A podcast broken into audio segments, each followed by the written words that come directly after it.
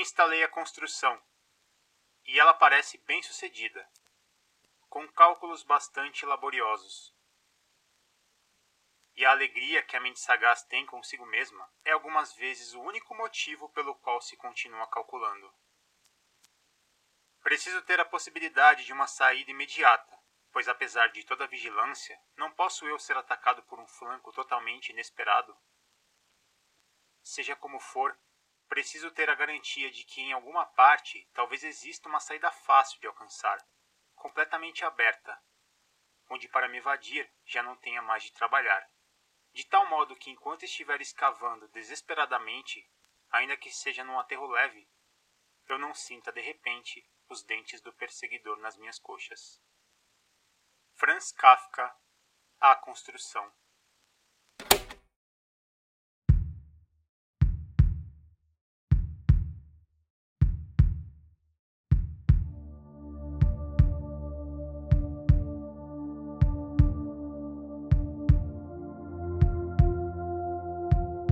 Não são apenas os inimigos externos que me ameaçam. Existem também os que vivem dentro do chão. Nunca os vi ainda, mas as lendas falam a seu respeito e creio firmemente nelas.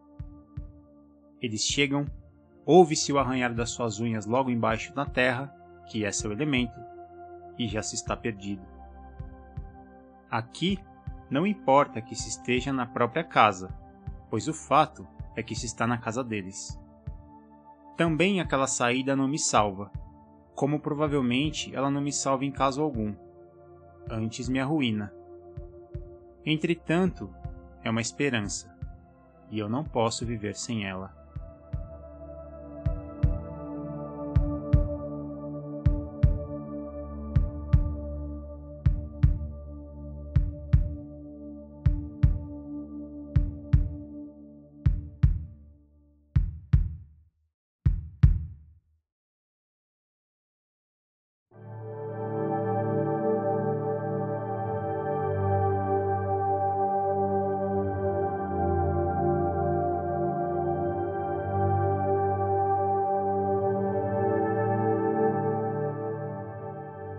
Ambiguidade, imprecisão e hesitação.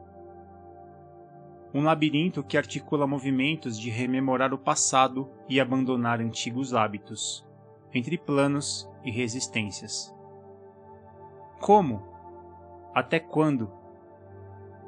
Associações imprecisas que ao mesmo tempo demandam tanta energia e acabam caindo em um lugar melancólico e de total desbrio perplexa obsessão entre barreiras, significações e projeções, que se perde em meio a multiplicidades sem solução e uma instabilidade temporal.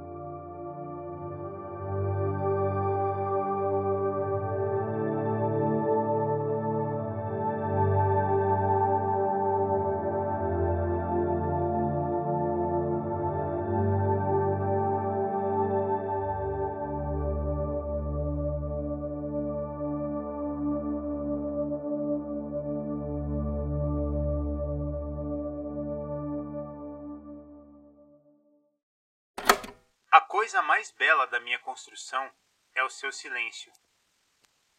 Certamente ele é enganoso. Pode ser interrompido de repente e então tudo se acabou. Por enquanto, porém, ele ainda continua. Durante horas posso me esgueirar pelos meus corredores sem ouvir outra coisa senão algumas vezes o zunido de algo pequeno que me aponta a necessidade de alguma reforma. De resto, tudo quieto. Lá eu durmo o doce sono da paz, do desejo pacificado, do alvo atingido de possuir uma casa. Pobres andarilhos sem casa, nas estradas do campo, nas florestas, no melhor dos casos escondidos num monte de folhas ou na matilha dos camaradas, entregues aos estragos do céu e da terra. Estou aqui, deitado num recinto garantido por todos os lados mas a constante preocupação com preparativos de defesa determina que meus pontos de vista sobre o emprego da construção para esses fins se alterem ou evoluam, embora dentro de limites estreitos. Parece-me muitas vezes perigoso basear a defesa inteiramente em um único lugar, pois a multiplicidade da construção me oferece múltiplas possibilidades, e sou a mais conforme a prudência distribuir um pouco as provisões e abastecer com elas também certos lugares menores. E qualquer desses novos planos exige, entretanto, um trabalho pesado de transporte. Tenho de fazer novos cálculos e depois me ponho a arrastar a carga de um lado para o outro. Sem dúvida posso fazer isso com tranquilidade e sem pressa excessiva. Pior é quando, geralmente, ao acordar assustado, me parece às vezes que a atual distribuição é completamente falha. Que ela pode provocar grandes perigos e precisa ser corrigida o mais rápido possível, sem consideração por sonolência e cansaço. Aí eu me apresso. Vou. Não tenho tempo para cálculos, porque quero executar um plano novo e exato. Agarro arbitrariamente o que me vem aos dentes. Arrasto, puxo, suspiro, gemo, tropeço. E qualquer mudança do estado presente, que eu julgo super perigoso, me satisfaz. Até que aos poucos, com o despertar pleno, vem a sobriedade, e eu mal compreendo a afobação. Respiro fundo a paz da minha casa, que eu mesmo perturbei.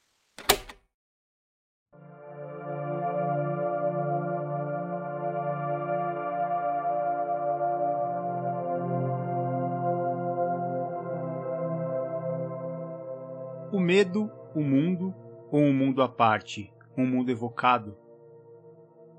Identificação por um empenho que não encontra a saída entre simulações. Sinais de uma invasão ruidosa perturbadora. Impulso inesgotável de tentar compreender como a energia obsessiva que demanda tanto e com isso gera inação. Hesitação, alvoroço de pensamentos que tenta dar conta do inalcançável, sensação desoladora de perda de matizes e do estabelecimento de pseudo-soluções binárias. Ou se pensa que é necessário um salto do abismo de um futuro nebuloso, ou se aprisiona tendo diante de si um grande passado pela frente.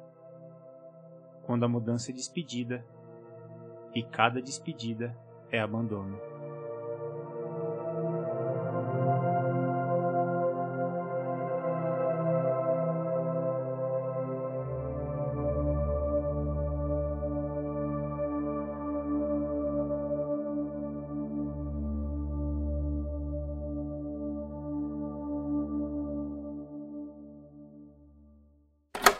Se acontecesse um grande ataque? Que projeto de entrada poderia me salvar? A entrada pode enganar, desviar, torturar o agressor. Esta também faz isso em caso de necessidade. Mas um ataque realmente grande, eu preciso tentar rebater com todos os recursos do conjunto da construção e todas as forças do corpo e da alma. Isso é evidente. Portanto, também essa entrada pode ficar aqui. A construção tem tantas fraquezas impostas pela natureza que ela pode conservar mais esta, criada pelas minhas mãos, embora só reconhecida posteriormente, mas de modo tão claro. Com tudo isso, de certo, não está dito que este defeito de tempos em tempos, ou talvez sempre, me inquieta. Quando nos meus passeios usuais desvio desta parte da construção, isso acontece principalmente porque a visão dela me é desagradável, porque nem sempre quero examinar a falha de um edifício, mesmo que ela transtorne demais minha consciência. A construção me ocupa muito a cabeça. Saí correndo da entrada, mas logo estou de volta. Procuro um bom esconderijo e vigio a entrada da minha casa, desta vez do lado de fora, durante dias e noites. Pode parecer tolo, isso me dá uma alegria indizível e me tranquiliza. É como se não estivesse diante da minha casa, mas de mim mesmo dormindo, e tivesse a felicidade de poder ao mesmo tempo dormir profundamente e me vigiar com brio. De certa maneira, tenho o privilégio de ver os fantasmas da noite não só no desamparo e na confiança bem-aventurada do sono, mas de encontrá-los também na realidade, em plena força da vigília e serena capacidade de julgamento e descubro que, para mim, as coisas curiosamente não estão tão mal quanto muitas vezes acreditei. e na certa vou acreditar quando descer minha morada.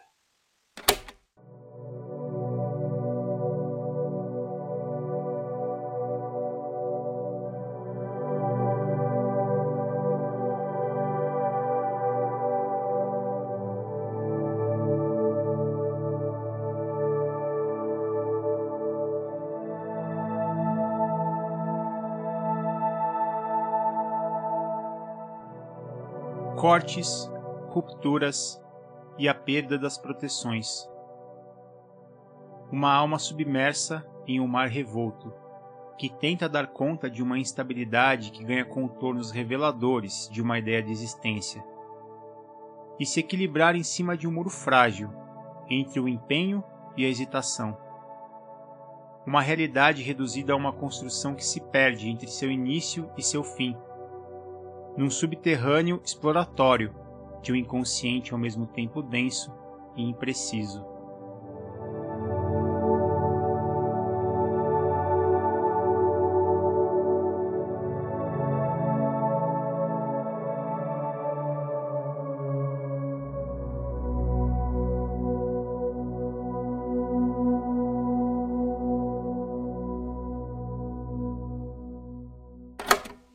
Épocas felizes, em que quase confiei a mim mesmo que a inimizade do mundo contra mim talvez tivesse cessado ou amainado, ou que a força da construção me punha acima da luta de extermínio travada até então. Quem sabe a construção proteja mais do que jamais pensei ou ouso pensar no seu interior. E tenho vontade de me despedir de tudo, de descer a construção e nunca mais voltar, deixando as coisas tomarem seu curso e não as detendo através de observações inúteis. Mal acostumado, porém, por ter visto tanto tempo tudo o que se passou acima da estrada, é muito penoso para mim agora efetuar o procedimento de uma descida que faz alarde e não saber o que acontecerá em todo o espaço atrás das minhas costas. Faço as mais variadas experiências, boas e más, mas não encontro uma lei geral ou um método infalível para a descida. Em consequência, ainda não desci pela entrada real e me desespero por ter de fazê-lo em breve. Não muito distante da decisão de ir para longe, de retomar a velha vida inconsolável que não tinha segurança alguma, que era uma só plenitude indiferenciada de perigos e que por isso não deixava ver e ter tão nitidamente o perigo isolado, como sempre ensina o confronto entre a minha construção e a vida aqui fora. Com isso, me perco em reflexões técnicas, começo de novo a sonhar meu sonho de uma construção absolutamente perfeita, o que me acalma um pouco.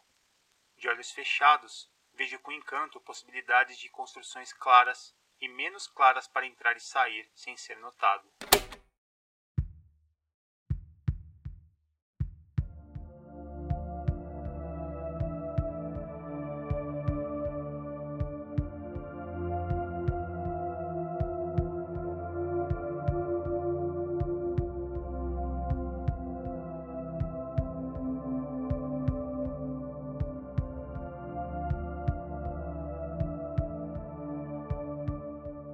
Como seguir o fluxo do rio sem ser involuntariamente lançado para alguma das margens?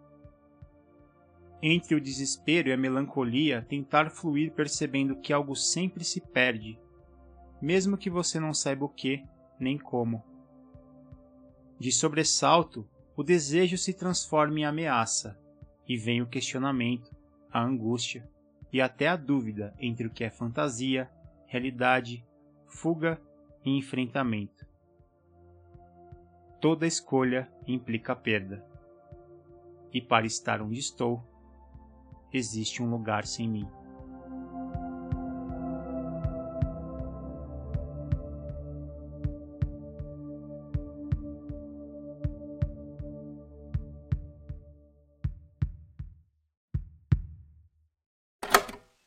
Sucedeu então que, numa pausa do trabalho, na minha vida sempre fiz pausas demais, eu estava deitado entre os montes de terra e subitamente ouvi um ruído à distância. Jovem como era, fiquei mais curioso do que amedrontado com aquilo. Larguei o serviço e me pus a escutar. Podia discernir bastante bem que se tratava de alguma escavação semelhante à minha. Ela tinha um som um pouco mais fraco, mas eu não era capaz de saber quanto No caso, devia ser atribuído à distância. Embora ansioso, no geral permaneci frio e calmo. Talvez eu esteja em alguma construção alheia e o dono agora cave o seu caminho até mim, pensei comigo mesmo.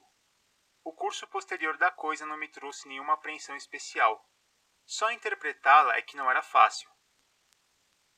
Se aquele que estava cavando realmente se dirigia a mim porque tinha me ouvido cavar ou se tomava outro rumo. Então não era possível determinar se ele tinha feito isso porque eu havia deixado com a minha pausa sem nenhum ponto de referência no seu caminho ou se ele mesmo mudara de plano. Mas talvez eu tivesse me enganado, e na verdade ele nunca se orientara contra mim. Evidentemente, uma coisa dessas não se alcança através de negociações, mas tão somente pelo próprio siso ou pela coação que fosse exercida por mim. Em ambos os sentidos, será decisivo. Quanto mais medito sobre isso, tanto mais improvável me parece que ele tenha alguma vez me ouvido. É possível, apesar de inimaginável, que disponha de algumas informações sobre mim, mas de resto ele nunca me escutou. Enquanto eu não tinha conhecimento dele, ele não seria capaz de me ouvir, pois o meu comportamento era silencioso. Não há nada mais quieto do que o reencontro com a construção. Depois, quando fiz as escavações experimentais, ele poderia ter me escutado, embora minha maneira de cavar produza pouco rumor. Se ele, porém, me ouviu, eu deveria ter notado alguma coisa. O animal precisaria, pelo menos enquanto eu trabalhava, parar de vez em quando e prestar atenção. Mas tudo continuou inalterado. Esse foi um episódio de Refrações, um podcast experimental de Rodolfo Quinafélix.